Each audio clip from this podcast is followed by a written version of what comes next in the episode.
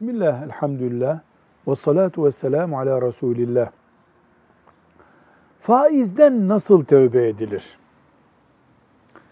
Faiz Allahu Teala'nın en büyük haramlarından birisidir. Faiz asla müminin bulaşmayacağı bir şeydir.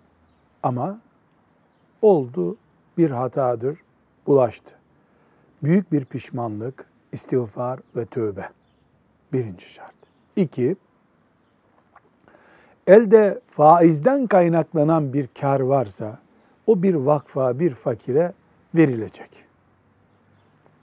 Ondan sonra tövbe ölünceye kadar korunacak. İnşallah Allah gerisini mağfiret edecek. Velhamdülillahi Rabbil Alemin.